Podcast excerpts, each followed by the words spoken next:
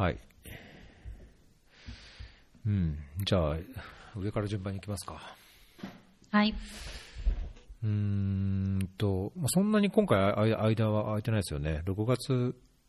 ぐらいでしたっけ？あ、そう、前回7月でしたよね。7月か7月頭。はい。はい。なったんで、はい。まあだけど夏を挟んで、あの、まあ僕も日本帰りましたし、ね。ねはいやすこさんも日本に帰ったし。はい。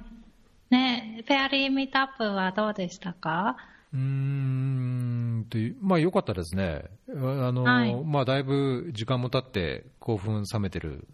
感はあるかもしれないですけど、うん まあだいぶ、まあちょっとい至らなかった点っていうか、もう少し、うん、こうやれば、ああやればっていうのは言い出すときりがないんですけど、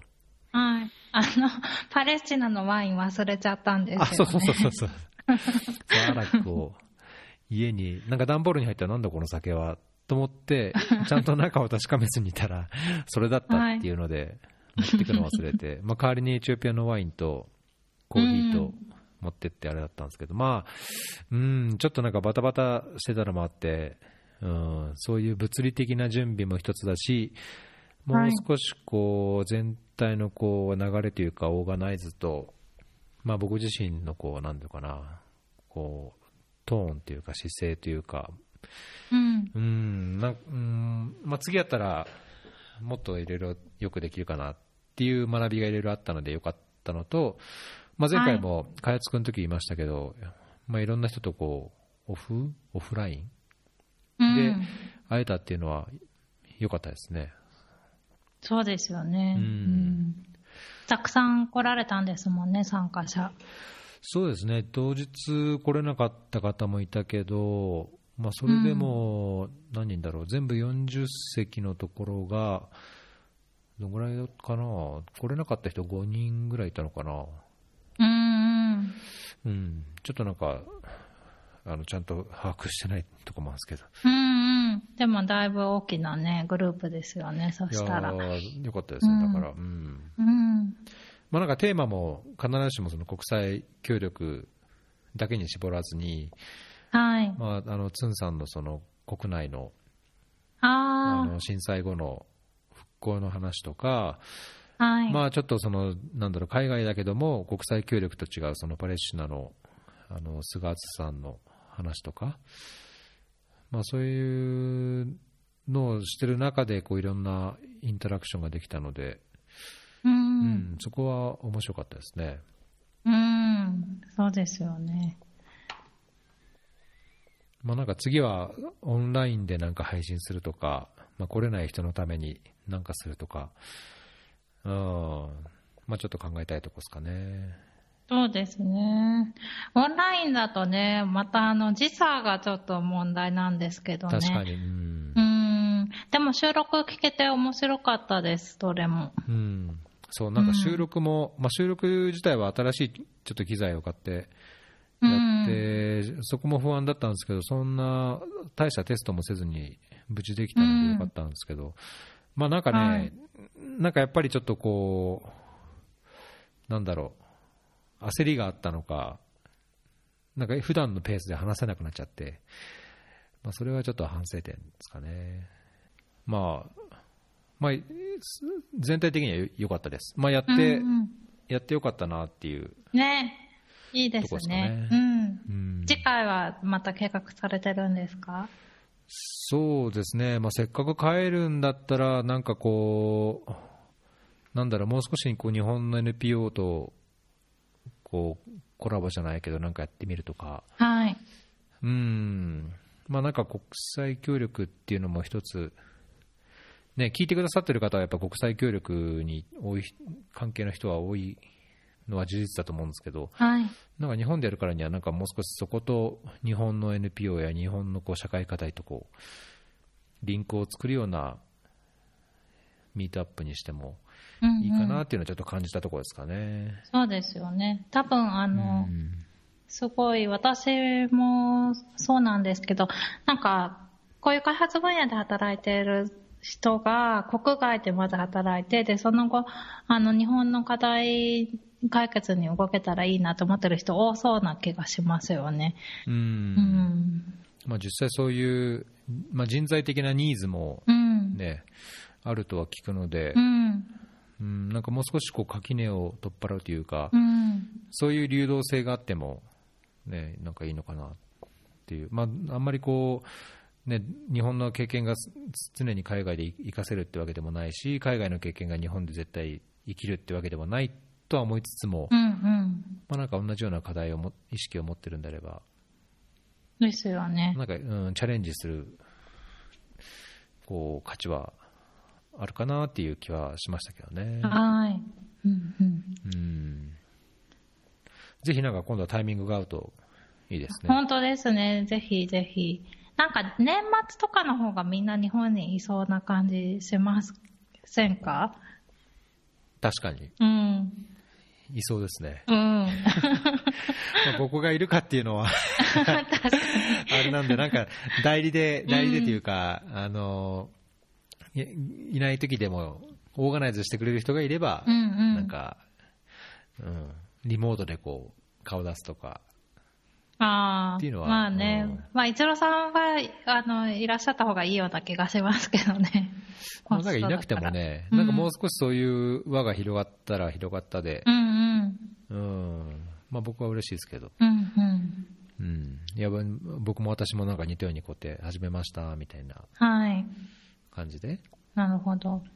うん。はい、どうですか、日本の帰国、など何週間か帰ってたんですか、1、2週間とか？あ、2週間ぐらいだったので、あっという間だったんですけど、はい。うん、なんか2週間とかだとあっという間ですよね。あっという間でしたね、うん僕2週間帰ったうちの4、5日、さらにあのシンガポールに行ってたんで、あまあ、実質10日それは。短いですね、移動も含めると。うんそう。2週間は仕事ですか？あ、仕事はそのうち2日間で、でもあの、うん。なんだかんだそのドナーさんへの報告とかがあったので、結構それが最後に来てるから結構ずっと気がかりで準備とかしてたりして、うん。なんか、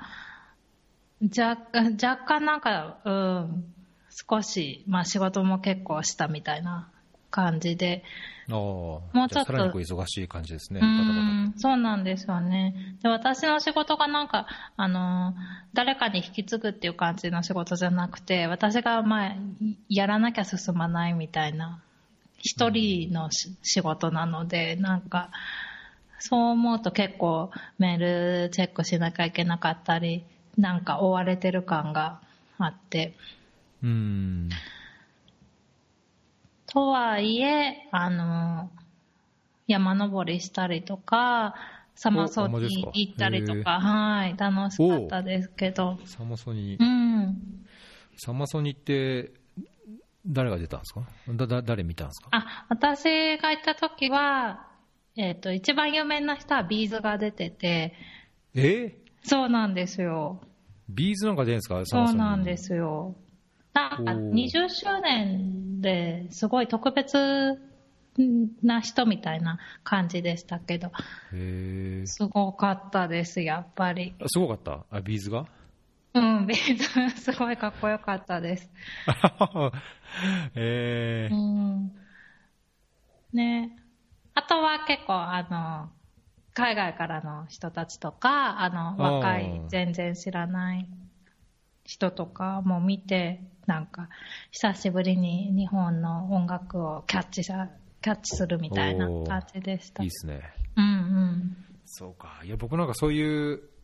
なんて言うんだろう。ななんて言うんでしたっけ、そういうの。ライブじゃなくて、フェス？えー、フェス？フェスっぽいの行ったことないんですけど、あ、そうなんですね。うん。ねうまくね行きたくて行きたくてしょうがなかったんですけど。そう、海外いると日程合わせるのが難しいんですけどね。うん。うん。サマソニって会場どこ、どこなんですか？あ、幕張です。あ、幕張なんだ。そうそう。あ、じゃあなんか芝生でこう、ダラダラみたいな、それこそフジロックとか、そう。ああいうのとは違って、もうステージ1個であ、あの、ステージはたくさんあって、その幕張メッセの中に、その、大小のステージがいくつかあって、で、あとあの、えっ、ー、と、スタジアム、マリンスタジアムか、に、その、すごく大きいのがあって、もうそこは、もうすごいたくさんの人が入る感じなので、うん。いやすごい大人数いて、でも、やっぱあの、そういう時日本すごいなと思っても、あれだけ人が集まっても、全然混乱とかしないで、うまくオーガナイズされて、バイトの人とかも、別にそんなすごい時給高くないだろうに、すごい一生懸命働いてて、ああ、すごいもう、安心感あるって思いました。これ、会場は東京だけじゃなくて大阪もあるんですね、あそうそうそうなんですよね。うん。だからアーティストの人は。日程がずれて、うん、アーティストはじゃあ両方に行くっていう。そうそう、そういう感じです。レッチリムも見ました？そう、レッチリのは土曜日だったんですけど、取れなくて、もうなんか、販売してすぐ売り切れちゃったらしくて。そっかそっかそっか。はい、レッチリ見たかったんですけどね。そんな感じなんですね。うん。へえ、すごいですね。はい。じゃあ、今日は、その、本からいきますか？あ、そうですね。あの、最近また何の本読んだかのキャッチアップで、あの、この前、はい、一郎さんに紹介していただいた8964、とりあえず読みました。とりあえず、どうでした？うん。あ、すごい。なんかその、あの、いろいろ紹介していただいた中でも、あの、すごい、あの、興味があって、読んでみて、うん、あ、やっぱり、あの、面白いなって思ったし、あの、なんていうか、あの、今の香港のデモに、のバックグラウンドにすごい通じてるから、ちょっとよく理解が深まってよかったですね。うん。うん。まあなんか、今の香港もね、あのー、すごい暴徒化してるような感じもあるし、うん、まあなんかどこまでその本当のこう本当のというかなんだろうな純粋にその民主化みたいのをどの程度こうデモに関わってる人たちがやってるのか考えてるのかっていうのはなんか僕は確かちょうど香港のそのデモが始まる頃に確かこれ読んでたので、うんうん、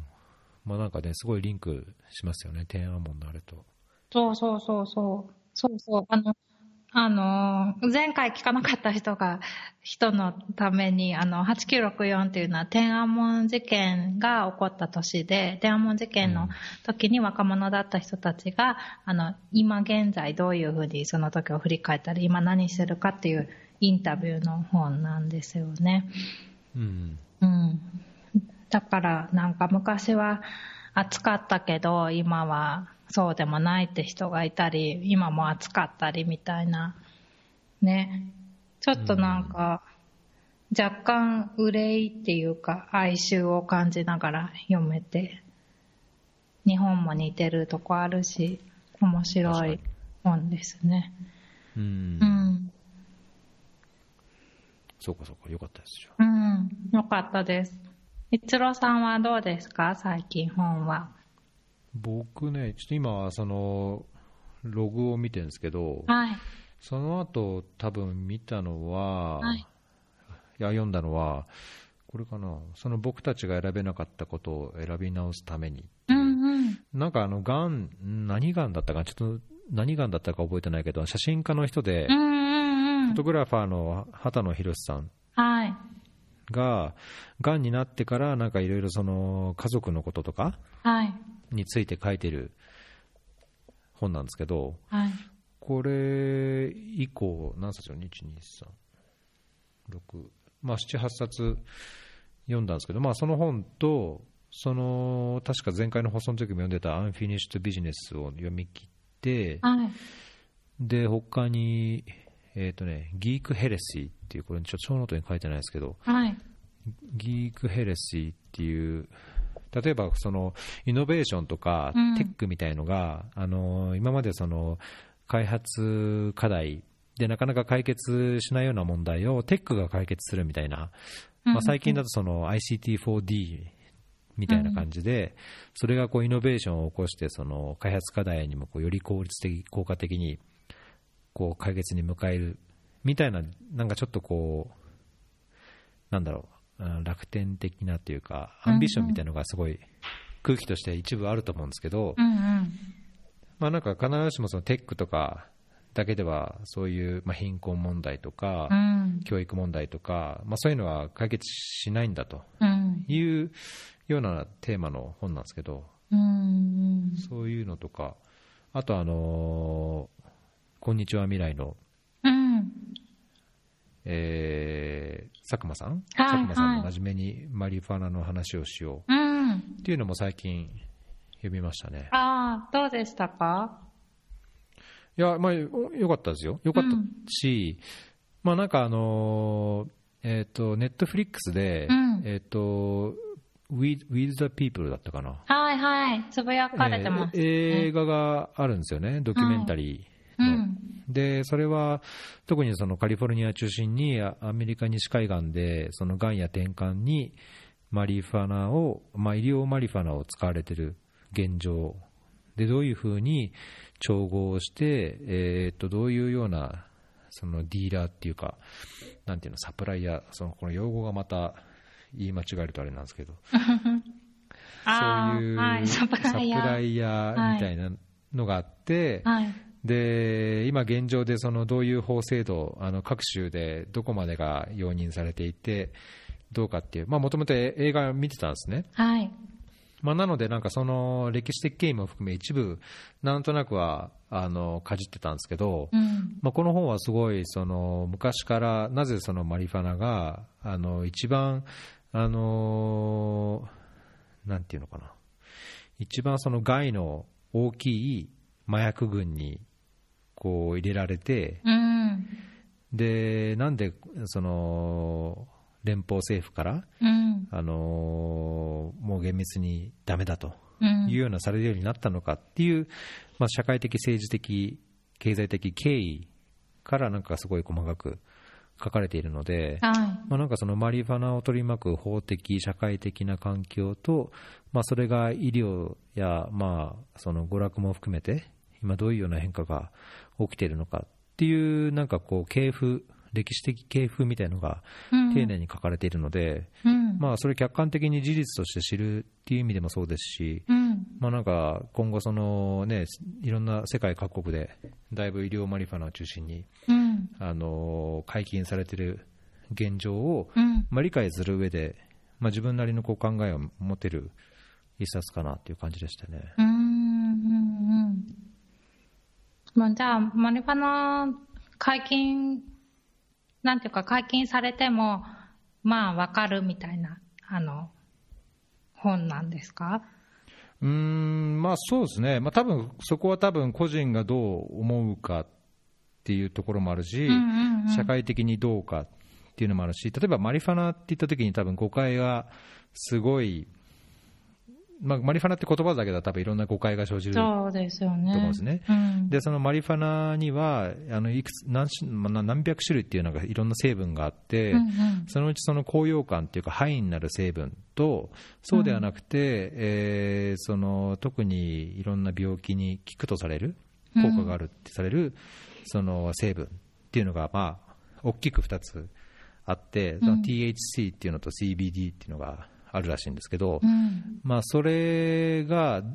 例えばその範囲になる THC っていうのが半分以上例えば7割あって、うん、で3割を CBD っ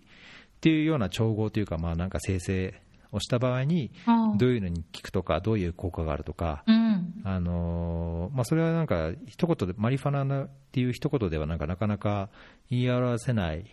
奥の深いところがあるようで。まあ、なので、だから一言にマリファナをどうするかっていうよりも、そのマリファナっていう植物の中のいろんな成分を、どういうところに医療的な効果があって、どういうところでなんかいろんな弊害が仮にあるとしたら、どうなのかっていう議論をしないと、なんかちょっとマリファナっていう言葉をあんまり使ったり、まあ、マリファナじゃなくて、じゃあカンナビスみたいな風な言い方でするのにしても、うんちょっとその成分とか効用っていうのを、うんまああの臨床的な結果から結果を含めたご説明をしていかないと、うん。まあ、ちょっと誤解を、まあ、日本語で言えば大麻って一言で言っちゃうと、ちょっとそれだけじゃ誤解を招くのかなっていううんうん。感じがしましたね。まあ、そういうのを、なんかこの本一冊読むと、だいぶ、あのまあ、基礎知識って言えるのかどうか、あの見方としては分かるんじゃないかなっていう気がしますけどね。うん。うんすごい勉強になりそうですね。勉強にそうですね、うんまあ、これ見て、あこれ読んで、その We the People っていう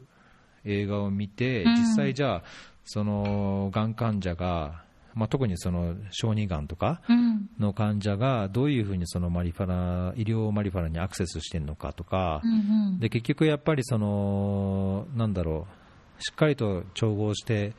えー提供するサプライヤーだと、高いと高高くなっちゃうので、うん。そうじゃない、やっぱり裏ルートでこうやることになったりすると、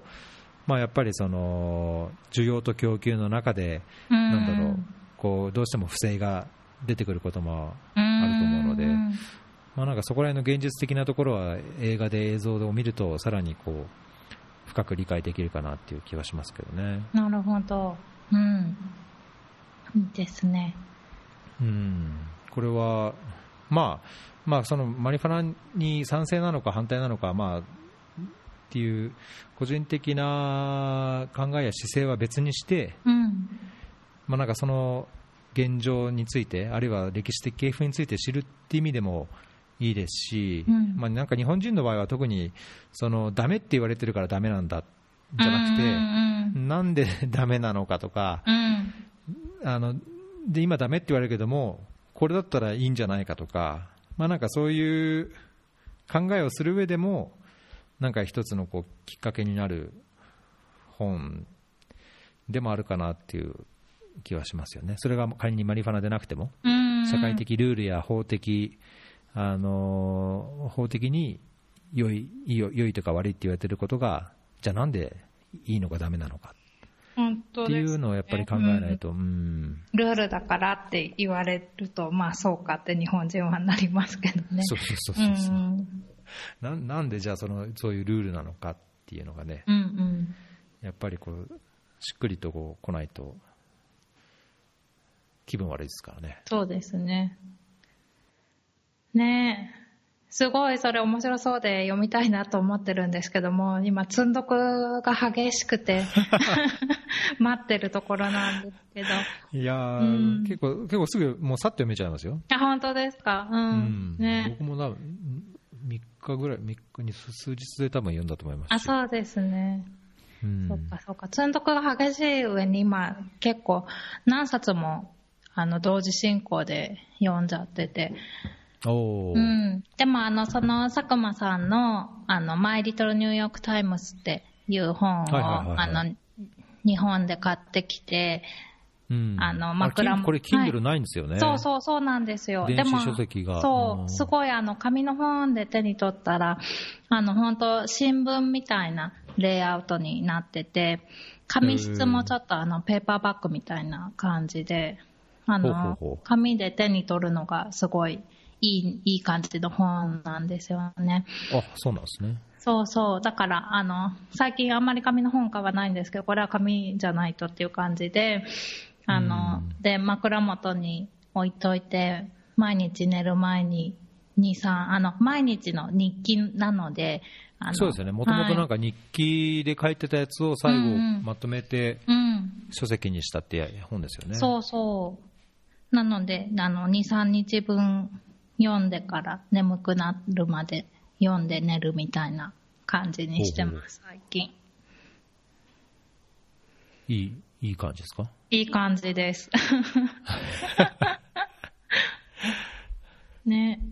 うん。ちょっと、あの、読み終わったらまた感想言いますね。そうですね。はいうん。まあだけど、あれですよね、その、佐久間さんといえば、その、こんにちは未来で、うん。あのーエピソード、あれ、いつでしたっけ？前回のあ、エピソードですよね、配信されうんうんたやつで、はい。あのーそれこそ安子さんのうんうん。こうコメントというか、はい。発言が引用されて、はい、はい。あ、前々回第22 22回か回ですね。はい。第22回の男性的、女性的っていうやつで、うんうんね、そあの、若さんの話し方についてっていう。はいはい。あの、まさか、佐久間さんご本人に聞いていただけると思わなくて、すごい勝手なことを言っちゃったんですけど。ね、そうそう、あの、経緯を言うと、あの、あの、ポッドキャストおすすめの番組は何でしょうかみたいな話を、一郎さんとしてて、で私が最近あの、こんにちは未来というのが面白いですよって、あの、言ったんですよね。で、あの、ちょうど、あの、その、私と一郎さんが話すように、あの、こんにちは未来も、あの、佐久間さんと若林さんって女性と男性で話していて、で、あの、特に、あの、なんていうか、二人ともすごい、あの、力強い、あの、感じのお二人が、あの、話されている中で、あの、どうしても、あの、私が聞いていると、なんとなく、あの、若林さんの方が、あの、言い切り型っていうか、あの、これはこうなんだよ、みたいな言い切り型で、あの、うん。でも、まあ、佐久間さんは、なんとかかんとかだと思う、みたいな言い方、やっぱりされてるなって、あの、思ったんですよねっていうのを、うん。あの、一郎さんに言って、あの、何が言いたかったかというと、その、あの、私は結構、ふにゃふにゃ喋りがちなので、あの、うん。なんていうか、できるだけ、その、ジェンダー的な役割に、を強調するような話し方をしないようにしたいなっていう話をしたんですけど、うん。で、まあ、あの、それを踏まえて、あの、そのことを、こんにちは未来で話してくださって、で、聞いてて、あの、まあ、佐久間さんはすごくあの、昔から結構ははっきり物事をおっしゃるって、一人称俺だって、あの、ん。おっしゃってうんうん。て、で、あの、若林さんは実は意外にあの、日和見主義だって、あの、おっしゃってたんですよね。で、まあ、それを聞いて、まあ確かに、あの、そうでっていうか、そもそも、その、あの、話されてるお二人は、あの、どう考えても普通の一般社会の人たちよりジェンダーフリーな人たちで、あの、ジェンダーになんか、そんなに縛られてない感じの方々なので、うん。で、だからこそ、で、そしてあの、私がすごいあの、本とかブログとかをすごい読んでる佐久間さんの力強い女性としてのなんか、あの、人格に対しての、なんていうか、私の、なんていうか、過度な期待みたいなのが相まって、すごくあの、多分私も、あ、こう、この佐久間さんとあの若林さんが話されているのに、ちょっとやっぱりその男女の役割が出てくるんだなみたいな、なんていうか、あの、異常に厳しい見方をしてしまったっていうか、あの、偏った見方を多分してて、で、まあ、それ受け取り手の問題だから、なんていうか、受け取り側の期待がすごい多かったのかなって、あの、まあ、聞いてて思ったんですよね。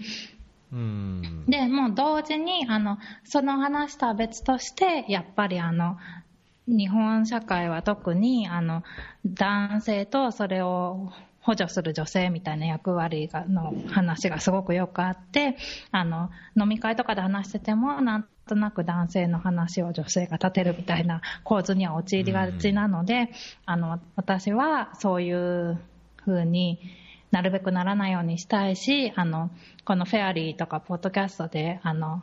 結構広く他の方が聞いてくれるような場では特に気をつけたいなって思いましたっていう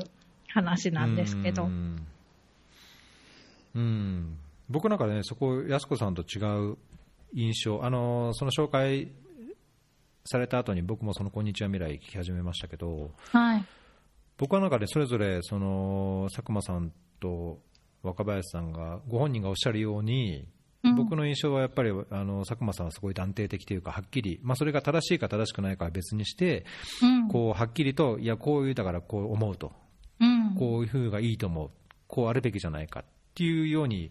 言ってるから、僕はすごい、なんだろうな、僕個人的にはすごい好感を持てるというか、うんうん。その後で間違ったら別に訂正すればいいけども、うん。自分の考えや経験やこう見てきたことからすると、こうあるべきじゃないかっていうのをすごい言うんですけど、逆に僕はなんか若林さんがすごい歯切れが悪くて、いつも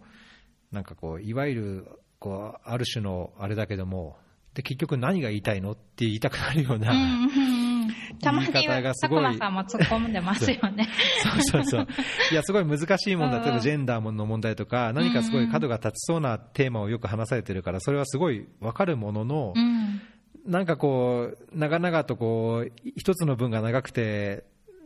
なんかはっきりとで何が言いたいんですかねっていうのを感じる、こう、言い方が言い回しが多いので、うんうん、まずそれぞれご本人がおっしゃってたことは、なんか、ああ、確かにあの僕もそう思うなっていう感じでしたね。だからあんまりこうジェンダー的な、うん、なんだろう、こう役割をこう押し付けてるようにも、ようには僕は感じないし、うん、なんかむしろ本人が言うように佐久間さんがバサッとバシッとこう自分の考え言って、若林さんはこういろんな考えや見方や立場をこう踏まえた上で、うん、なんかもやもやもやってこう包み込むみたいな。確かに。あの、そうそう。もちろん、その、全体的な役割、あの、助長してるわけは絶対ないんですけど、こんにちは、未来は。うん、あの、ただと、その観点で言うと、その、私が言いたかったのは、その、なんていうか、内容についてじゃなくて、内容はもちろん、その、うん、佐久間さんがの方が結構言い切り型なんですけど、あの、うん喋り方なんですよね、私が言いたかったのは、語尾とか。言葉遣いみたいなそうそう、言葉遣い。その、なんか、あの、まあ、日本語っていう言語が、あの、男性と女性の喋り方違うから、うん、もうそれ避けられない話なんですけど、うん。ね、あの、うん、思ったのが、その、例えば若林さんは、なんとかかんとかだよとか、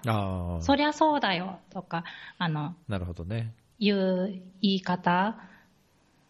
なんて、ちょっとうまく説明できないかもしれないです、うん、あ、だからわかる、なんとなく、うん、言わんとしてることは分かってる感じはします。うん。なんていうか、うん、あの、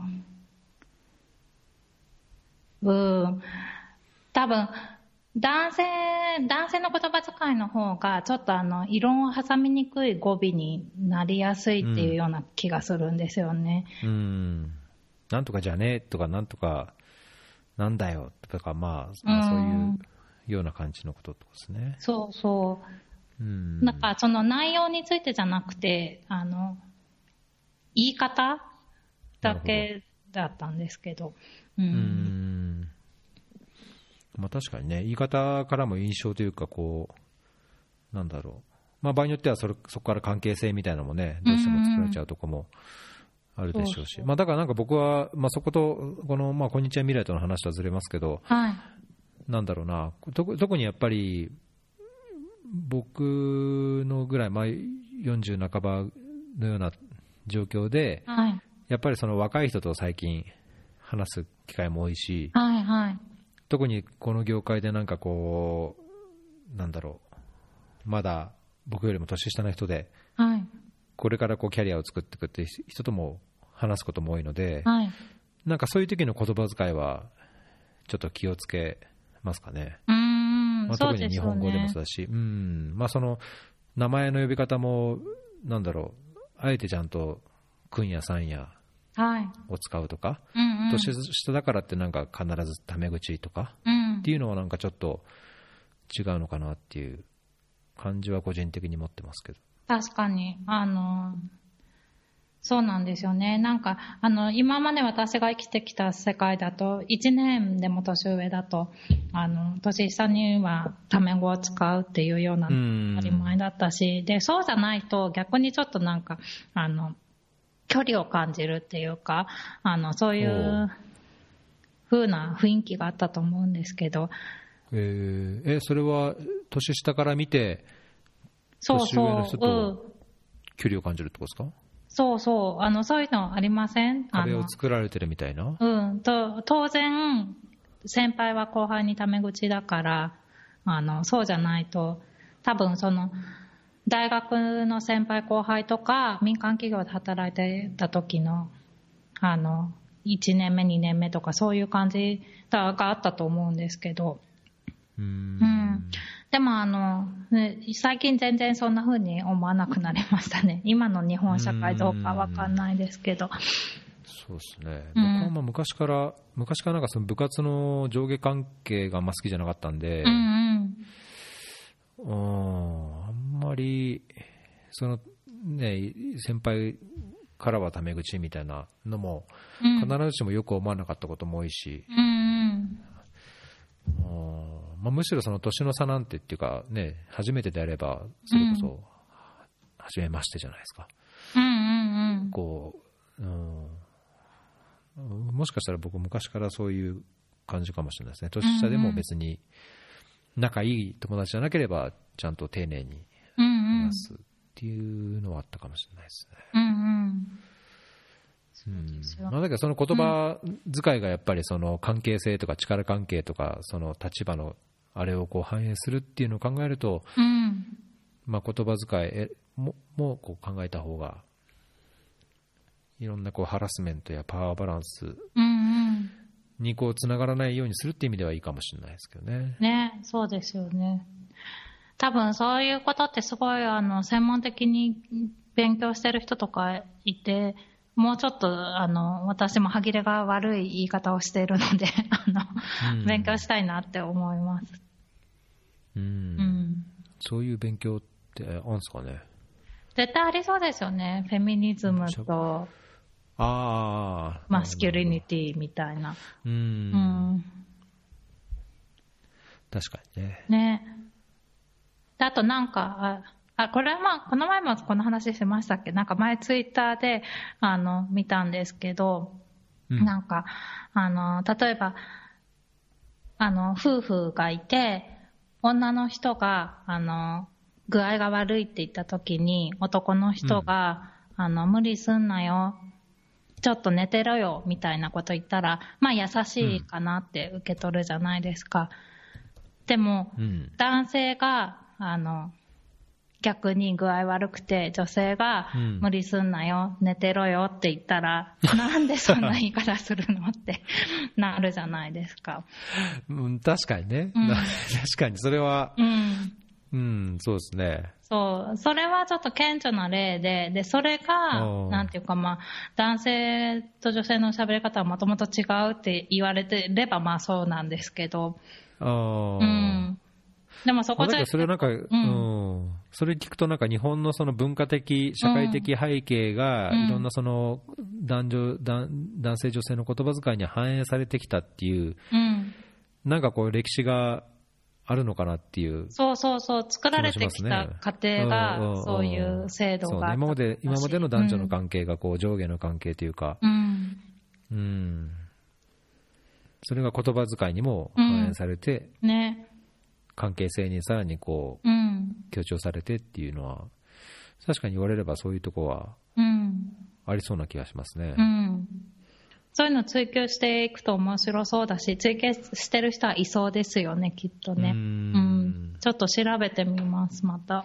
まあそうですね、うんだからそれはなんかもしかしたらその社会的に男女の関係とか、まあ、その就労関係とか、家庭内でのその仕事、家事や育児のこうパワーバランスというか、関係性がよりフラットになってきたら、言葉遣いももっとよりフラットになる可能性も、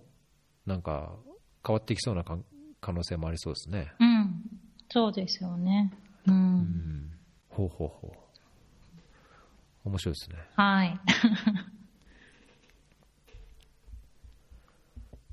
あ、この畑野さんの本はどうでしたか？畑野さんの本はすごい良かったですね。うん。うんまあ、あんまりネタバレしてもあれなのであれですけど、はい。うーん、なんだろう、まあ、はいタイトルが僕たちが選べなかったことを、え選べなかった、ちょっと待ってくださいね。選べなかったことを選び直すためにうんって。いう、まあね、じ人って生まれる場所も生まれる国も、うん。あるいは親も選べないで生まれてくるわけじゃないですか。はい。で、生きていく中で、まあ、自分の人生を歩む上でいろんなことをね、経験して自分なりの人生をこう選んでいくと思うんですけど、うん。まあ、だけどそれでも選べなかったものをこう今日、まあ、受け入れながら生きなきゃいけないっていうのが実際いくつかあって、うん。まあ、それは例えば親だったり国だったり、うん。まあ、国籍とかはまあ、ね、変えようと思えば変えれるかもしれないですけど、うん。まあ、なんかそういう選べること選べなかったことがある中で自分の命がその限りあるもの、まあ、誰にとっても限りあるものが命なわけでじゃあどういうふうな人生を歩んでいくのが幸せなのか何が大切なのかその背負うことでなんだろうなこういろいろ苦労してる人がやっぱり社会にいろんな人がいるので、うん。まあ、その人たちのこう悩みというか相談を聞くような感じだったかな、まあ、なんかそういう話を引用しつつ、まあ、なんかじゃあそれを読み終わった時とか読んでる過程でいや自分はどうするべきなんだろうとか自分の人生で何をこう選んでいくべきなんだろうかっていうのがこう考えさせられる本だった気がしますね。う。うんんまあ、なんか、なんかすごい、あのー、何でしたっけ、えーっと、スティーブ・ジョブズの、あのーコメンスメントスピーチがあったじゃないですか。はい。えーっと、どこだっけ、あの、カリフォルニアの、えー、えースタンフォードの有名な、あのコメンスメントスピーチで、はい。3つ、まあ、今日の話は3つだけですと。はい。なんだっけ、チョイスと、ん？コネクティングドットと、うん。まあ、なんとかみたいな、まあ、なんか3つしかありません。で、その中の、あのー最後のテーマが、確か、あのー自分はがんになって、がんを宣告されたと。うん。で、その時に思いついた、あのー改めて感じたのは、もう、自分には死があって、まあ、死は避けたくても絶対避けられなくて、うん。で、誰もが天国行きたいけども、まあ、死にたいと思うような人はいないだろうと。うん。だけど毎日毎日もうこれがもしかしたら人生最後の日かもしれないとかもうこのあとすぐ死ぬかもしれないと思ったらうん。今やるべきことがやっぱり何なのかっていうのがよりこう現実的に考えられるっていうような確かスピーチだと思うんですけど、うん。まあ、なんかそれに似たなんか限りある命の中で何を選んでどう人生を歩むのかみたいのをこういろんな人のそのストーリーを聞きつつ、うん。まあ、畑野さんの今そのがん、まあ、あの確かステージ4とかだったんですかね、うん。もういあの何ヶ月か何年かっていう命に置かれた状況でうん。こう書かれてるいろんな考えっうん。ていうのがなんかすごいあのずしっとこうん。う来るとってもなんかうん。いい本でしたね。なんでその本読もうと思われたんですか？なんだったかなまあなんかどっかでその畑野さんがもう末期がんになってるっていうのをなんか見てうん。で今なんかすごいお子さんの写真を撮ってるんですよねうんうん。でツイッターとかでもね。そうツイッターでも、うん、出してますけど、うん。で同時に、なんかいろんな人の話を聞いてう、ん。でまあ、本も書いたことないのに本を書き書いたっつって、なんか何冊かうん。出されたうちの一一冊がこれで、はい。まあ、なんかそのせ宣伝っていうか、概要というか、要約みたいのと、タイトル見て、まあ、とりあえずこれ読もうかなっていう感じで、なんか読ん読んだんじゃないかな。うんうん。何かピンとくるものがあったんですね。うん、うんなんかこの紹介文化なんかで、うんうんなんかそういうビビッとくるとこがああったかもしれないですね。うんうんうん。なるほど。へえ。結構これは、うん僕的には、僕結構こういうの好きなんで、はい。なんかこう生きる意味とかなんか、うんうんどうするべきかとか、うんうん。そうですよね。そういうことを考えるきっかけに。うん。そうですね。うんあのまあなんかね、日々いろんな、こういろんな苛まれることがうん。あるけども、うんまあ本当ね、自分がもう命限りあるとしたら、うん。今何すべきかってやっぱり考えないと、知らず知らずのうちに時間が経って、年取ってってなっちゃいますか。うん。ねうん。なんかこういうのたまに読むと、こう、背筋が伸びる感じがして、そうですね。う。うんん、遊んでらんないなっていう。幅広いですね。えあ、読む本がってことですか？うんうん。ね、そうですね。ああと私はもう一冊、あの、私たちには言葉が必要だっていう、うんあの、イ・ミンギョンさんってあの、韓国の方が書かれた本を読んだんはいですけど。あの、これは、あの、あ基本的には、あの、その男女差別にぶつかった時にどうしたらいいかって、まあ、あの、いろんなことをすごく女性だと言われるんですけど、で、あの、いろんな言葉をぶつけられたときに、どういうこと、あの、それに返す言葉が必要なので、それについてあのうん書かれている本で、今あの、韓国、すごく、まあなんていうか、フェミニズムが、なんか、あの、盛り上がってるっていうか、あの、うんそのだ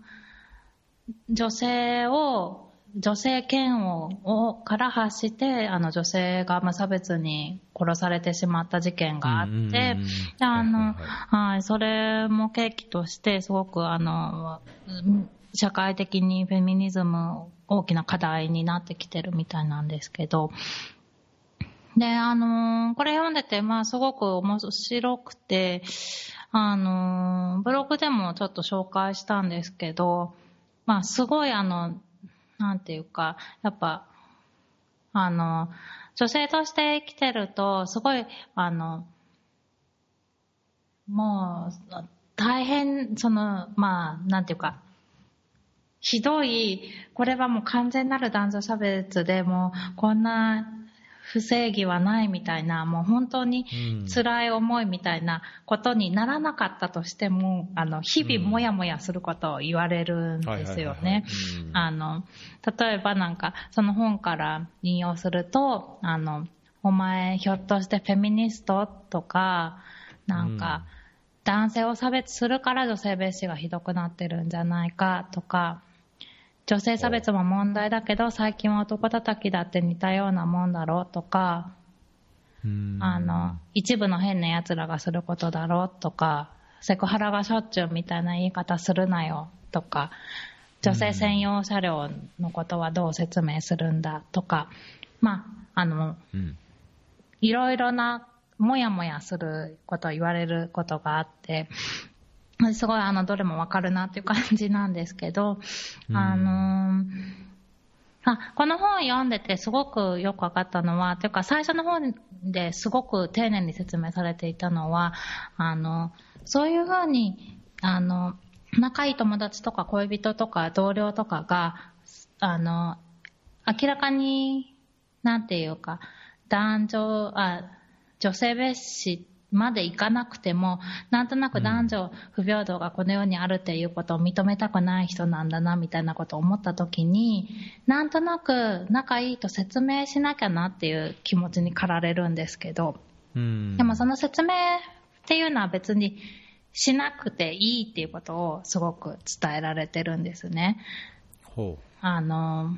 なんかその、諦めるみたいな風に言うとちょっとネガティブな感じになるんですけど、でもあの、フェミニズムの話って本当に難しいし、で、ちょっと話がこじれるとすごくあの、喧嘩みたいになっちゃうし、で、うん。あの、やっぱり、なんていうか、女性で生きてるから、女性がマイノリティとしていろいろ言われて嫌だったなっていうことが降り積もっていくことによって、なんとなく、あの、どうしてもマイノリティ側は嫌な言葉に敏感になるんですよね。で、それは、あの、男性側からしたら、別にそんなの気にするから気になるんだよみたいな些細なことでもやっぱり降りあの降り積もると嫌になっていってでそういうやっぱりどうしてもあの感覚的に得られるあの受け取っているものが日々違うからその、やっぱり女性が日々感じているものを説明するのってすごく難しいしあのすごく労力がいることなんだから、なんていうか、うん誰にだってその説明をする労力をかける必要はないんだよっていうことが、この本で書かれてるんですね。ほうほう。で、それすごくあの、私も思い当たるっていうか、あの、昔からすごく仲いい男性の友達が結構まあなんていうか、あの、どっちかっていうと女性蔑視っていうか、なんか、うん、あの、仲いいんですけど、あの、もうこれだから女はみたいなこと時々言ったりして、で、あの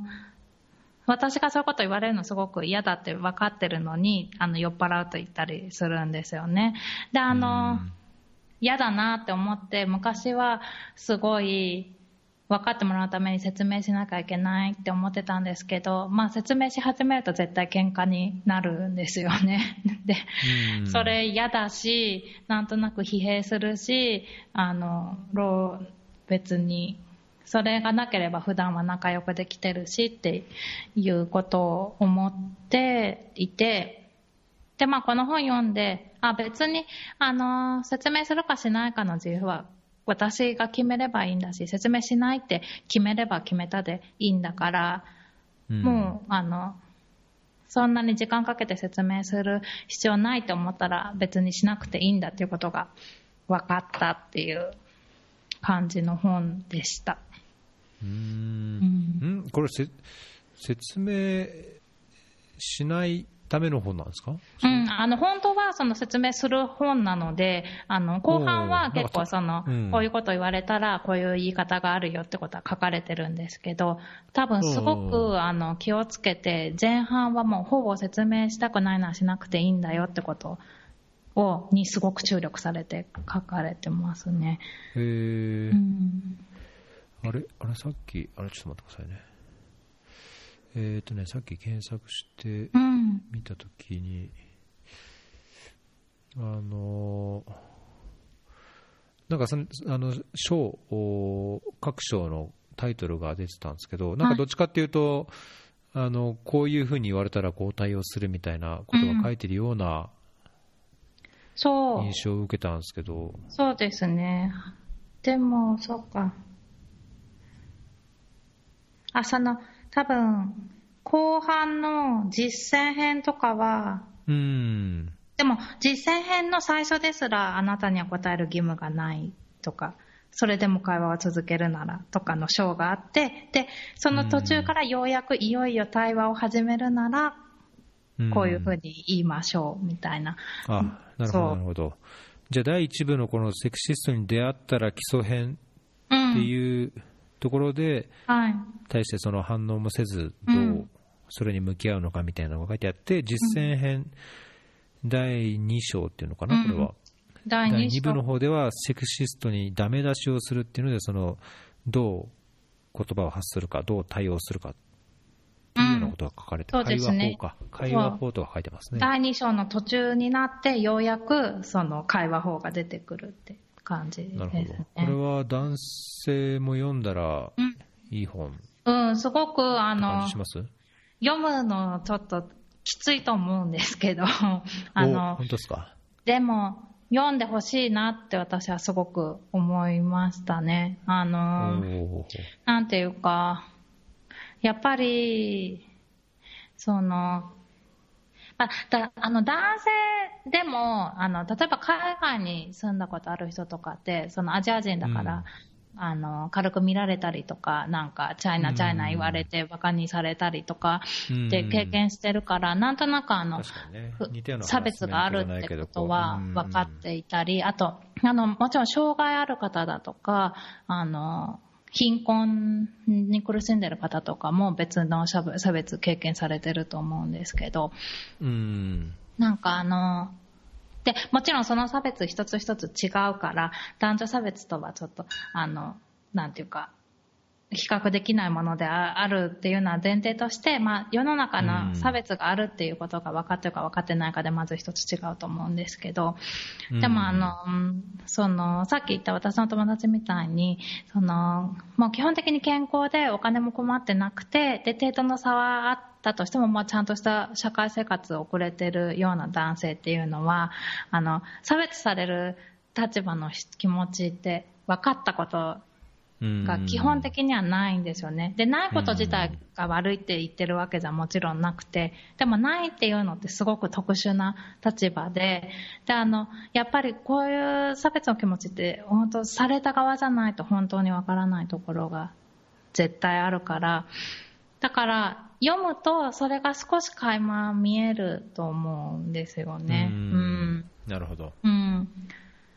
それこそちょっと、あの、コンフォートゾーンの外に少し、あの、出て読んでみたら。それはいいですね。で、多分、で、同時に読んだとしても、あの、うん、え、そんなに世の中ひどくないでしょって思うと思うんですよね、絶対、大抵の人は。はいはいはい、はい、でもまあまあまあ、世の中大体こんなもんですよって、あの。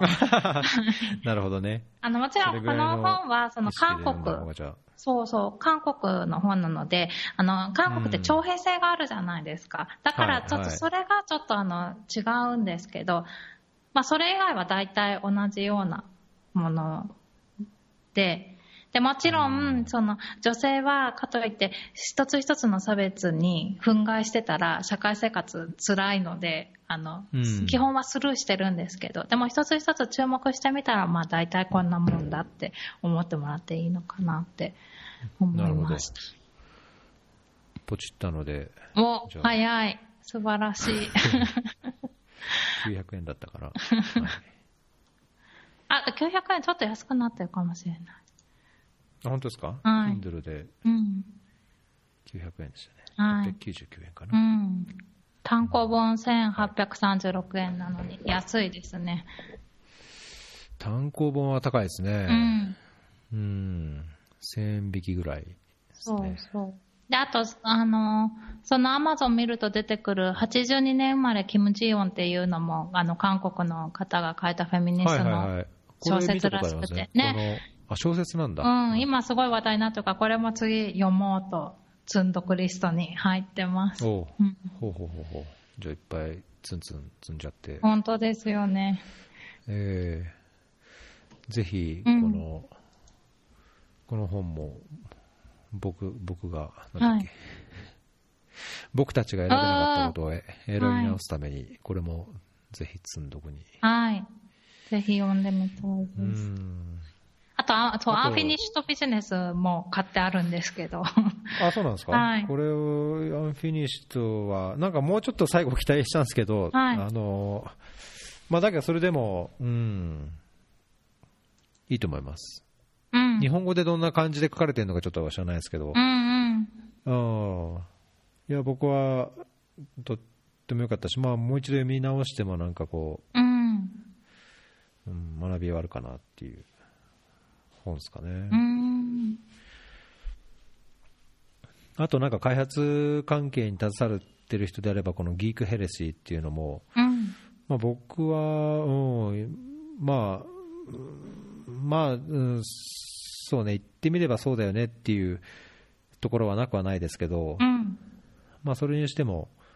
あの、だいぶ面白かったので、これも時間があって、あこれ確か日本語訳があるので、うんうん、なんなんだったっけな、日本語訳。この日本の、あの、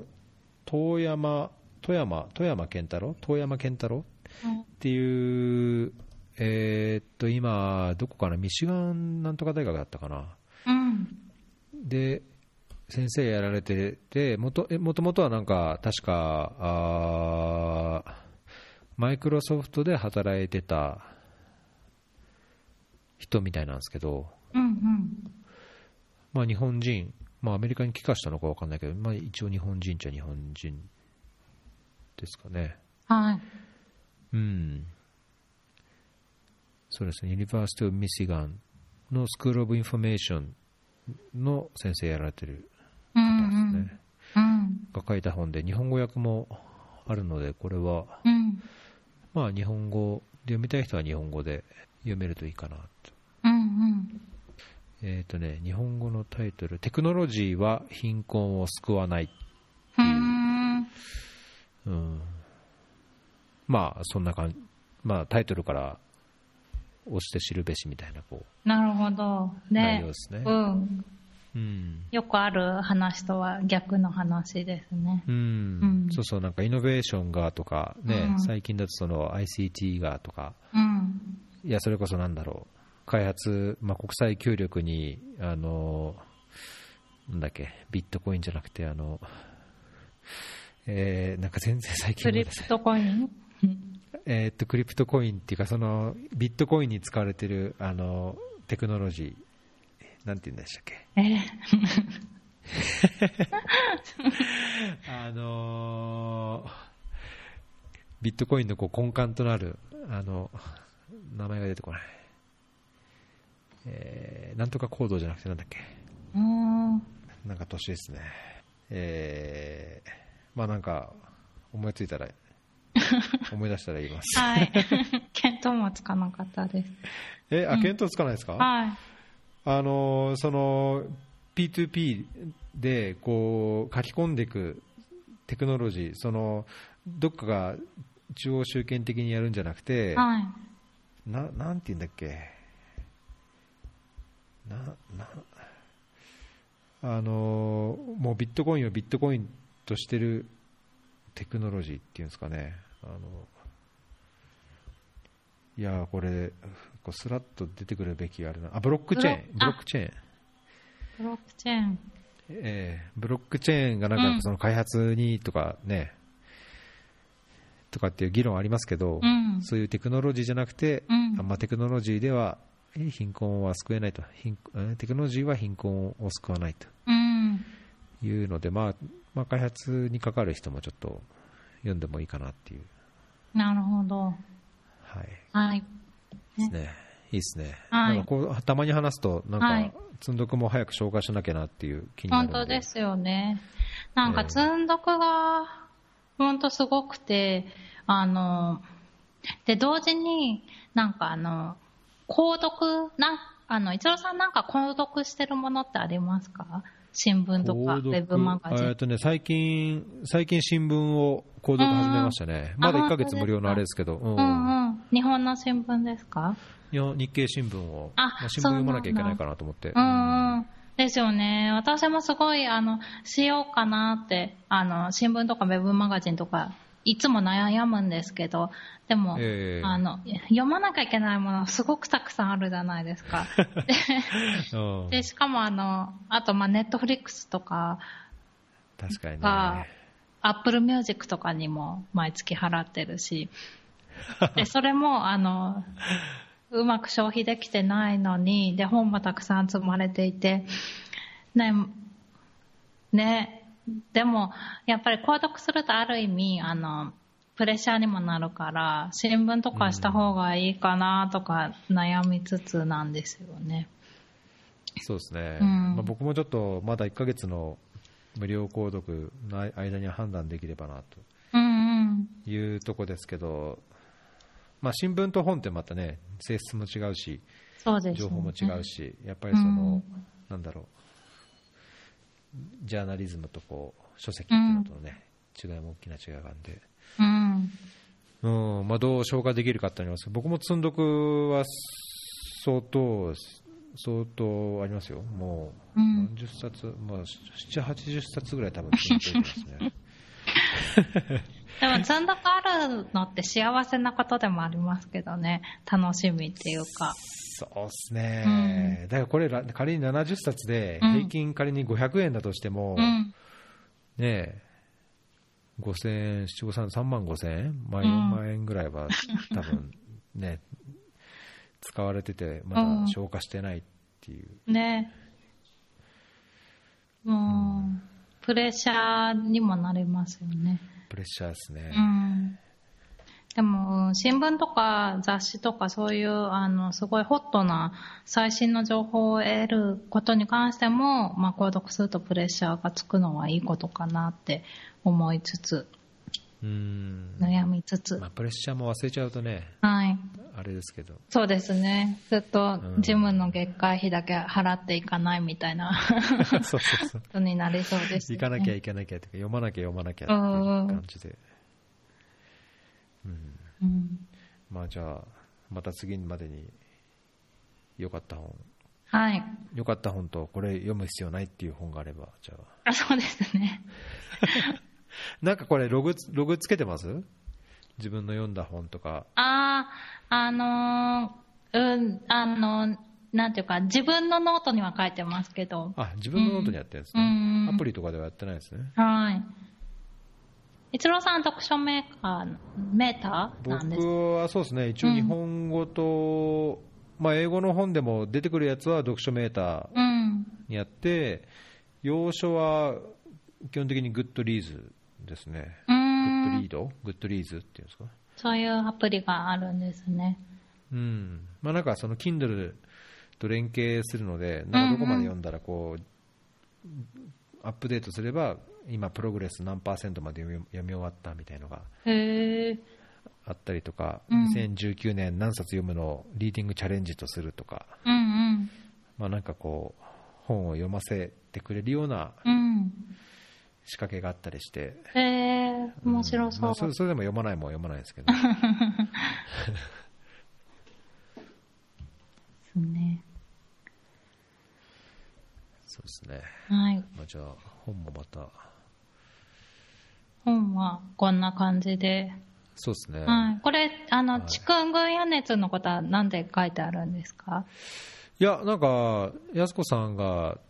ね、エチオピアのチクングヤのことをつぶやいてたんで、はいはいい。や、チクングヤ、ねチクングヤって多分、あんまり、僕、こはじ恥ずかしながら初めて知ったんですよ。あ、私もです。そんな病気があるんですって。はい。であんまり広くは知られてないかなと思うんですけど、うんうん要はその蚊が媒介する、んうー感染症で、うん。えーっともうあの確立された対処法というか治療法がないんですよね。うん。だから、なんかすごいその筋肉痛や関節痛みたいのがひどいらしくて、まあ、熱も出たりするのかな、まあ、だから結局、あの鎮痛剤を飲んで、もうやり過ごすしかないっうん。ていう症状、まあ、病気で、うん。でこの蚊も、なんか蚊が、なあの WHO の説明だと、うん。あの日の出後2時間ぐらい、2、3時間ぐらい、あと日日没前の2、3時間ぐらいうん。しかあの活動しない蚊らしくて、はちょっとこれ僕、あの CDC とかでちゃんと確認してないからあれなあれなんですけど、まあ、CDC のリンクは小ノーツに貼っておこうと思いますけど、あ。はい。あの要は、あの蚊帳が要は効かないですね、蚊帳をつけて寝てる間は、この蚊も活動してないので、ああ、はい。うん、蚊帳蚊帳はやってもあんま予防にならない、はい、はい。なの、で、まあ、日本みたいにその蚊よけというか、虫よけをしないとう、んあの予防にならない。ということで、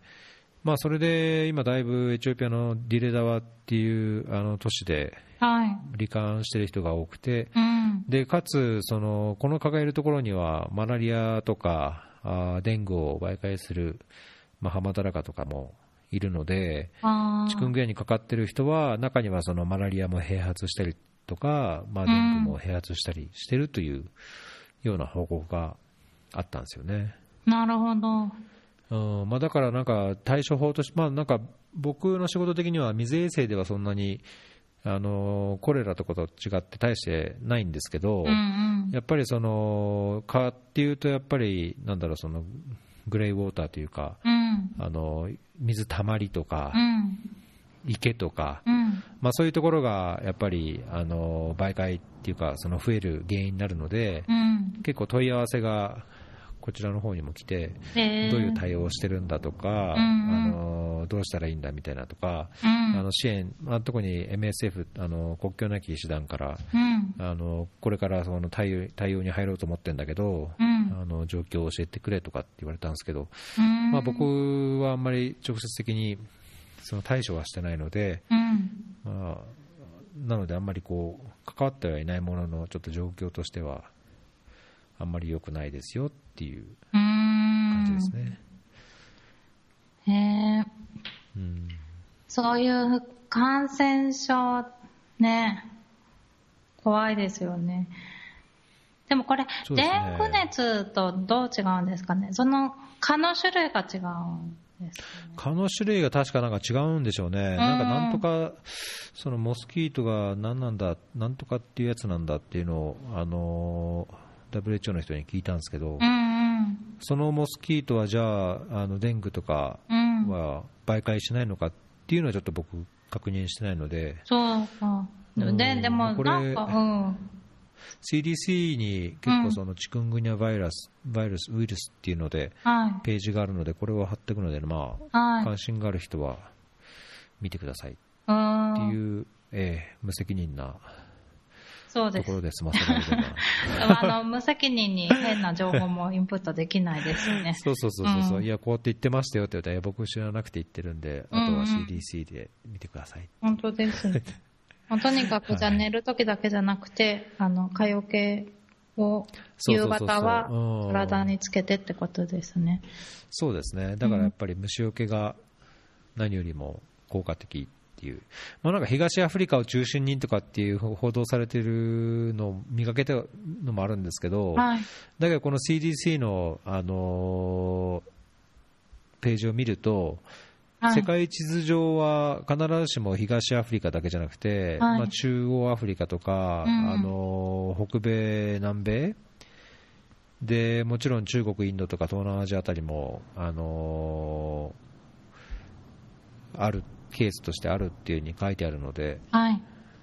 うん、なんか知らないでね、どっか行ってこれになっちゃってとか言って、うん、医者もそういう診断ができないってなると、なんかちょっと嫌ですよね。そうですよね、病名すら知らなかったらね。うん、そうそうそう、うん。うん、まあ、診断されても結局、対処療法でしかないので、はいはい、あの具体的な治療ができるわけじゃないから、どうにか痛みを抑えて、ね、症状が悪化しないようにするしかないから、まあ、そこはしょうがないかなっていう気がしますけど。はい。気をつけましょう。そう。はい、出張の時も、まあ、ここら辺には行かない方がいいかもしれないですね。うんうんうん、じゃあ、最後に、最後にこれが、これが本題ですか？あ、あの、本題じゃないんですけど、ちょっとだけ、あの、前回、あの、前に、あの、一度 FGM 女性器切除のことを、あの、話した回があったじゃないですか。はいはい、はい、で、その後、もう、あの、まあ、引き続き、あの、興味があって、あ、で、それでちょっとフォローアップなんですけど、あの、うん、伊藤詩織さんって、あの、ブラックボックス書かれたジャーナリストの方が、はいはい、あの、シェーラレオネで FGM の取材されたそうで、で、それの、あの、映像が公開されてたんですね。あの、10分ずつぐらい、うん、あの、で、前編と後編なんですけど、で、その動画が、あの、すごく、あの、もあの、面白いって言ったらあれですけど、良くて、まあ暗いんですけど、うん、あの、ちょっと希望が感じられるような動画で、あの、施術師の人にインタビューもしたりしていて、すごいあの、見応えがあったので、あの、ぜひ皆さん見てもらいたいなと思って、ちょっとそれはブログに、あの、他の内容と含めてポストしたので、それショーノート貼っていただきたいなっていうの、はい、はいがあります。で、あと、あの、この前日本に帰った時に、東京の事務所で、この FGM のプロジェクトの話も、もうまたちょっとなんか、ランチ、ブラウンバック、うん、勉強会みたいな、あの、ところでしたんですけど、はい、で、あの、で、その時に、まあなんか、あの、聞いてた方から、結構あの FGM すごいあの、この前その、逸郎さんとポッドキャストで話した時もそう話題になったと思うんですけど、やっぱ文化監修みたいなことだと、それを、ダメって外部から言うのはどうなのかみたいな、あの、話もやっぱりあって、で、特に、はい、あの、こういう系の話だと、どうしても西洋的価値観を押し付けてるって思う人はいるし、で、実際それについて、あの、書いてる人類学者の方もいて、で、あの、結構、まあなんか人類学者の、あ文化人類学者の方ってやっぱすごくその土地にすごい密着して、その土地の文化監修をすごくリスペクトして研究されてる方たちだと思うので、うん、まあ基本的にそういうのにノーっていうのってすごく慎重だし、うん、でも、あの、まあ、慎重だからそうそういうのはすべきじゃないって。西洋の人がアフリカは野蛮だって決めつけてこういうことするなっていうのはあの価値観の押し付けだっていうようなあの見解もやっぱりあって。でもあの、まあ、この前も話した通りやっぱりあのどうしても人権侵害なので、あの、まあ私とか、まあ国連とかの立場としては、人、あの、やっぱりノーなんですよね。うん。っていうようなことを、まあ、最近、再度考えましたっていう話です。いや、僕、前回のエピソードの時にどういうトーンでなんか言ったかいまいち覚えてないですけど、はい、多分なんかやっぱりそういう社会的なところもあってとかっていう、なんか、なんだろう、若さんじゃないけど、うん、なんか玉虫色ななんか、えー、回答をした気が、気がするものの、うん、今は僕はっきりもうこれは文化とかなんとか関係なしに、もう絶対やっちゃだめ、うんうん、絶対これは容認しちゃだめなことだと思いますね。うん。うん。まあ、なんかよく知ればというか聞けば、うん、知れば知るほどあってはならないというか。そうなんですよね。うん。そうそう、私もちょっとうまくなんかすごく背景、あの、しっかり説明できなかったので、なんかちょっとそういうと、あの話の流れになっちゃって申し訳なかったんですけど、でもまあ、あの、どう考えても、あの、なんか、あの、そのだ男の子に施す割礼とは全然違うものだし、うん。うん、本当にあの生涯に残るあの身体的とか心的なトラウマが残るものだし、もう亡くなる人もいるし、うん、本当に不必要なので、もう明らかな人権侵害だって、ね、言っていいと思うんですけど。そうですね。うん、いや、そう、そうだと思いますね。うんまあ、もう少しそういうね、理解、そういう意味での理解っていうのもあってもいいかなって思いますよね。うん、そうなんですよね。ただ、あの、同時に、その、なんていうか、あ、あの、だから結局そのエチオピアとかでも法律違反になってるんですけども、FGM やっちゃダメって法律ですけど、うん、でもまあ、あの、言ってみると、その法律ができた背景っていうのは、その西洋人たちが FGM はやめろって言って、政府に働きかけた結果がそうなので、なんていうか、うん、まあ、そもそものその法律の成り立ちが、その西洋的価値観から押し付けられてるっていう主張はまああるわけですよね。で、まあ FGM に関しては、まあ、あの、とはいえ人権侵害だって言えるんですけど、でもまあ何に関しても、その、その西洋的価値観を押し付けてるとか、なんで外部の人がそんなこと言うんだっていうことに対しては、すごい我々は気をつけなきゃいけないっていうのはありますよね。うん。まあちょっとここで寛容になることで、まあ寛容になるようなことじゃないと思いますよね。その経緯とか、うんうん。まあ、仮にじゃあその人権っていう考え方とかその今までのそのいろんな文明とか社会の在り方の系譜とか、まあ、民主主義がどう生まれてきてどういうような制度が歴史的に作られてきたかっ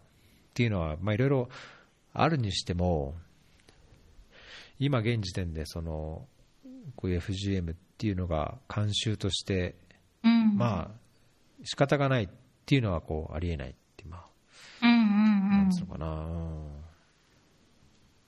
まあそこはダメなのはダメってなってほしいですよね。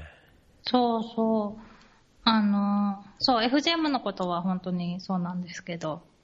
でもあの、その、その他のこととか、あの、とこの前ちょっと、あの、つぶやきましたけど、あの、鶴賀さんの会で、鶴賀さん、あの、うん、ベトナムで社会保障の制度を変えるお仕事とか、すごいあの、専門的に踏み込んだことされてるなって思って、で、そういうの聞いてると、すごい、あの、外部の人がそういうことを言うのって、あの、若干反発もあったりするのかなとか思ったりもして、で、もちろん私もそういう仕事をしてるので、あの、常に、あの、相手側の政府の人たちとかで、あ外国人がなになんでそんなこと言われなきゃいけないんだって思われてる可能性は、まあ、やっぱあるよなって思ったんですよね。確かにね。うん。まあ、逆に日本に、いや、海外ではこうだからと、いや、いろんな世界ではこういうふうに変わってきてるからって言っても、うん。ね、叩かれたり、そう言われたりする 大反発にし遭いますよね。さっきのその、佐久間さんのマリファナの本の話じゃないですけど、うん。ね、それに対してもいろいろこう、なんだろう、ダメなもんだからダメなんだよみたいなうんうん。ような反応もあるようなことをつぶやいてましたし、うんうん。いや、本当そうですよね。うーん、まあ、そこは難しいですね、うんまあ、FGM ははっきりと、いや、なんて言われてもダメですうんうん。とこですけど、うんうん。まあ、もっと違うとこだと難しいですね。ね。難しいですね。いや、本当そうですよ。例えば、その FGM までいかなくても、あの、例えばうん顔に入れ墨するとかの民族の人たちに、それは人権侵害ですよって、あの、言う活動家がいたとして、うん。それってちょっとなんか私も判断つかないっていうか、グレーになってくるなって。まあ私で、あの、個人的には嫌ですけど、でもそれは私が生まれ育った価値観の中でそう思うだけで、ううん。ん。ね、水に関してだって、まあそうですよね。まあ、水はまあわかりやすいか。まあん、そうですね、まあ、そこが慣習、いや、その水汲み労働がとか、ああ、そうそうそう。うん。うんだけどね、水で言うと、例えばその、もっと社会的よりも宗教的にそのホーリーウォーターみたいな、ああの宗教行事、文化行事として、いや、ここのこの聖なる水で、あの年に1回、このお祝いの時にこの水を浴びてとか飲んで、体を清めてみたいなあ、はい。のはあったりするんですよね。でだけど、実際その水ってあの汚染されてたりとかして、それが理由でコレラが発生したりとか、あーあの場合によってはこう体調ひどく病気になってはい。困る人もいるので、うん。その文化や伝統の中でのその水の利用法っていうのがある中でう、ん。ねいや、これ水汚いんだからダメなんだよって言っても、いや、これはホーリーウォーターでっていう、うんうんっていうようなちょっとトラブルっていうかコンフリクトみたいなのはありますけど、ただなんか、うんむしろそとはいえ、やっぱりそのもうね、この水が汚染されてて、うん。どうしてもこれを飲むと、あのまあ、ここに大腸菌が入ってて、これらが発生する原因になっていてっていう状況であれば、もうどうしても対処せざるを得ないので、うん。まあ、そこは文化や伝統や宗教や信仰とうまく折り合いをつけて、なんかやらざるを得ないっていう現実はありますけどね。ですね。でもそれすごい、あの、本当まさにイグザクトリーなケースですよね。あの、うんすごく言うの、言う言い方は気をつけなきゃいけないと思うし、そうそうそうそう言い方によっては反発されるだろうし。うんそうそうそうだからこっそりなんか夜誰もいない時に、うん。あのー演奏滅菌して、うん。あのー例えば1週間後にそのピルグリムがあのみんな礼拝者が何千人来るとかっていう前に、あのそこでみんなでその水飲んであのコレラの大発生みたいになっちゃう前にこうこっそりとこう消毒しておくとか？そういうのそういうのは、うんそういうのはなんか話では聞いたことありますけど、うんうん実際に実際にかかってないんで、うんどこまでそれが本当なのか知らないけど、なるほど。うん、啓発どんだけしてもやっぱりね、うん信仰のもと、伝統のもとなんかやれるとなると、うんうん。うん、なかなか理屈も通じないっていうのはうんうん現実としてありますからね。そうですよね。うんね。あと、まあ、ウォッシュだと多分、あの、MHM の分野も、メンストラルハイジーンマネジメントの分野も、あの、まあ、もしかしたら、あの、賛否両論文化によってあるかもしれないですよね。うんうん。もう、うちなんか、あの、とにかく、生理中の女の子が学校行けるように、もうするのが使命みたいな感じですけど、うん。もう伝統的に生理中の女の子が学校に行かなくていいんだってなってるところに、なんで今までそうやってるのに、あの、そんな白人たちが急に来て行かなきゃいけないって言うんだみたいなね、うん言われた時にどう対処するかみたいな。そうね、うん。なんかそこらそのあの MH なんか MHM って最近 MHM っていうのはよくないから MHH っていう風に言うようになってるんですか？あ、そうなんですか？いやなんか最近ちょっとうんそういう話をしたんですけど、?H は？なんか。メンストラルハイジーンマネジメントマネジメントじゃなくて、はいこれはハイジーンとヘルスの問題でマネジメントじゃないからとかって MHH っていう、まあ、これエチオピアだけなのかな。どうなのか分かんないけど、まあ、ちょっと聞いておきますけどはい。あのなんかそれそのケースでいうと、すごい、あの話聞いてて思い出したのが、あのパッドマンっていう映画ではいはい。インドの、やっぱりインドもそういう、なんだろう、忌避するものっていうんですかね、うんうんその汚らわしいもの、生理中の女性がやっぱり家の中にいるのも良くないから、もうはいあのそういう人は外に出て、うん。あの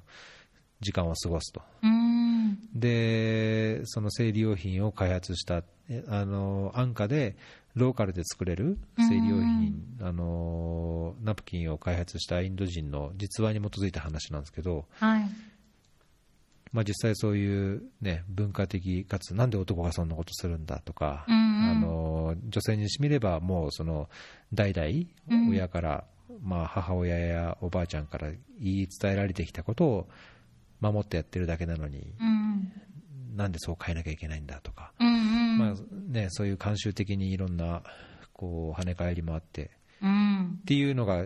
あの多少誇張も含めて描かれた映画なんで、うん。まあ、なんか興味ある人は見たら面白いかもしれないですね。ね、そうですね。うん。まさにそういうことですね。うんいやーなんか簡単に答えはないけどもやっぱりだけどこう仕事をしていく上ではなんかどうしても無視できないっうん。ていう視点っていうかテーマというかうん。あれですね本当ですね。すごく、あの、哲学的な話になりがちですけど、考え続けることが重要だなって思うう。ん確かにね、うんまあ、だ誰かのやっぱりね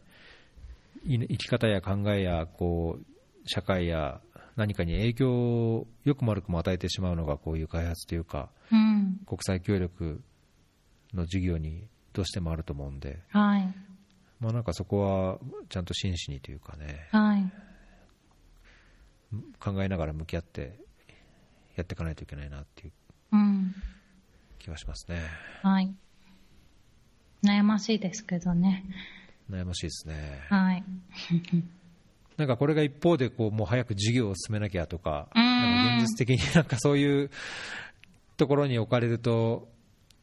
悩ましいですよね、また。本当そうですよね。で、まあ、あの、大抵の場合、とにかく早く進めなきゃって状況になりますしね。そうそうそううんねえ成果を出さなきゃとうか、ん。うん何かを満たさなきゃとか。本当に。うんで特に、あの、こういう、その、人々がちょっと実は変える、その、 notion を変えるっていうのが難しいのを、どうにか変えましたっていうのって数字では表せないから、すごく時うん間そっちにむしろかかっているのに、あの、うんね、なかなかちょっと説明しづらいっていうのもありますよね。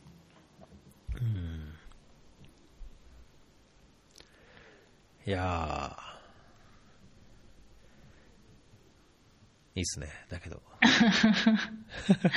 いや、いろいろありますね。はい。変えること。はいうん。エチオピアの出張もうあるんですか、また。いつとかって言ってましたっけ？はい。また来月行きます。おう、うんあ10月に。はい。10月に。おそうですで、か。はい。一郎さんは近々ご出張とかは？出張、そうですね、10月は最初ぐらいの週に、ちょっと地方に久しぶりに行くうん。ことになりそうですね。はい。うん。本当はもっと行きたいんですけど、うん。もうなんか全然行ってる時間がなくて、うーん。もうなんか会議と打ち合わせと、うーん。とかがもうなんかバカバカみたいに最近多くて、あ、そうですか。内部の会議、外部の。内部というか、まあ、どうしてもその、まあ、クラスターのコーディネーションしなくちゃいけないんで、はい。あの内部というか、うん。なんだろうこう、ヒューマニタリアン全体のこういろんな会議があったりとか、うんうん。まあ、あとウォッシュのクラスターであれば、そのナショナルの会議とうん。リージョン、そのなんオロミア州のはいはい。会議と、うん。であといろんなこう今あの、質の改善をしようと思ってテクニカルワーキンググループを立ち上げたんで、うんそのテクニカルワーキンググループのあのグループワークとか、うん。まあ、それの結果、書類作りをしなくちゃいけないとか、あのうん文章作りをしたりとか、まあ、ルール作りも今、進めたりして、あ、のそう打ち合わせとですか。か、うん。うん一応。あと来年度の計画作りとか、あー2020年の人道支援計画とか、なんかそう、あ、なんかあれやこれやみたいな感じですね。うん。計画はそのナショナルの計画？まあ、ナショナルなんですけど、はいあのーもうグローバルで、あのーその HPC ってヒューマニタリアンプログラムサイクルっていう、んまあ、グローバルのカレンダーみたいなのがあって、うんはい。あのーまあ、ドナーとの関係もあるんですけど、うん。この年末までに来年度のその人道支援がどんだけニーズが各国でどんだけのニーズがあって、うん。どんだけのその資金を必要とするのか、うん。でその資金をどういうストラテジーであの支出して、どういうような人道支援を行っていくのかっていう、そのヒューマニタリアン・レスポンス・プランっていう HRP っていうのが、うん。大体そのエマージェンシーのある国で作られるんですね。はい。でそれはもうあのスケジュールがもうグローバルで決まってて、うん。えーっとまあ、エチオピアもそうだし、例えば南スーダンとか中央アフリカとかソマリアとか、まあ、アフリカだとそういうとこがあるし、まあ、もちろんシリアとかイエメンとかアフガンとか、うん。まあ、そういうイマージェンイマージェンシー・ヒューマニタリアン・リスポンスをやってる国々が作ってうん。やるのがまあその HRP うん。なので、まあ、各国の計画ではあるものの、うん。その外方向性とか枠組みとか、その文書のこう体裁とかうん。っていうのはもうグローバルで、まあ、ジュネーブでこう大体うん。まとめられて、各国で実質的な作業をするみたいなうん。感じですね。ユニセフがまとめてるものなんですいや、えっ、と、これ自体は一応、オチャ、うん。あ、そっかそっか。ヒューマニタリアン、イマージェンシーのコーディネーション、そうですね、うんお茶。まあ、ただ、その各分野のうん。詳細について、まあ、あと、いろんなインディケーターとか、あのーまあ、デフィニッションみたいなテクニカルなところも最初、ジュネーブで、うん。えージュネーブはジュネーブでそのお茶とかが中心になって、うんユニセフがウォッシュとニュートリッションとかうん。に関わって、WHO がヘルスに関わって、うん。HCR がその、まあ、レフジーもそうですし、そのキャンプマネジメントとか、まあ、各機関がそういうところに、インタークラスターのやっぱりプラットフォームがジュネーブにあって、まあ、そこでできた大まかな方向性を各国で、えー各国のお茶と各国のその機関、うん。クラスターをリードする機関が、あの各セクション、まあ、僕はそのウォッシュのチャプタうん。ーをやって、えー WHO はヘルスのチャプターをやってとかっていう感じで、うんあの各国で作っていくって感じですね。なるほど。それは壮大ですね。まあそうですね、うんまあ、なんかそれも始まって、うん。バタバタとっていう。でもそういうふうに考えていくともうあっという間に年末じゃないですか。いやー、本当そうですね、ねでしかも、いうん今今、今年2つぐらい、あのー研修、あ1つは、えーそのグローバルのクラスター、水衛星のクラスター、みウォッシュクラスターがやる研修をうん。あのエチオピアでホストして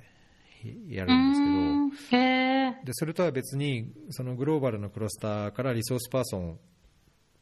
に来てもらって、うん。まあ、エチオピアでのそのステークホルダーのキャパシティビルディングも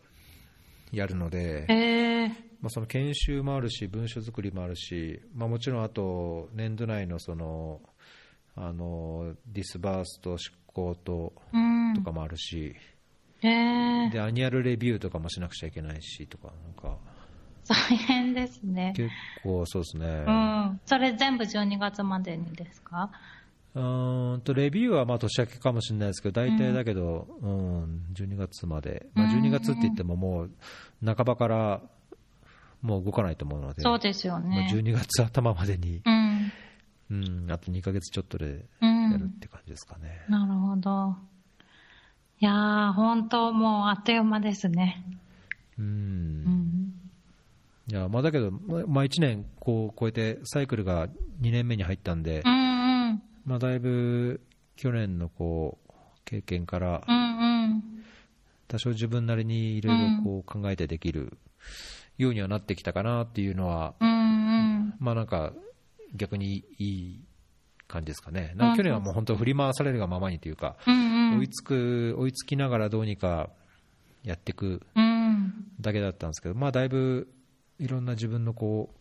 う、ね、経験というか、うん。あれもこう、色も出せてうん。きてるかなっていう気がするんで、うん。まあ、そういう意味では、あの、やりがいも増してきたっていう気がしますけど。うん。やっぱ2年ぐらいないとサイクル的なものはつかめないですよね、絶対に。そうですよね、うんやっぱ2年、3年、まあ、3年目ぐらい来ると、だいぶね、あのーさらにプラスアルファで、うんうん。いろいろこういろんなことを勉強しながら、うんさらにこ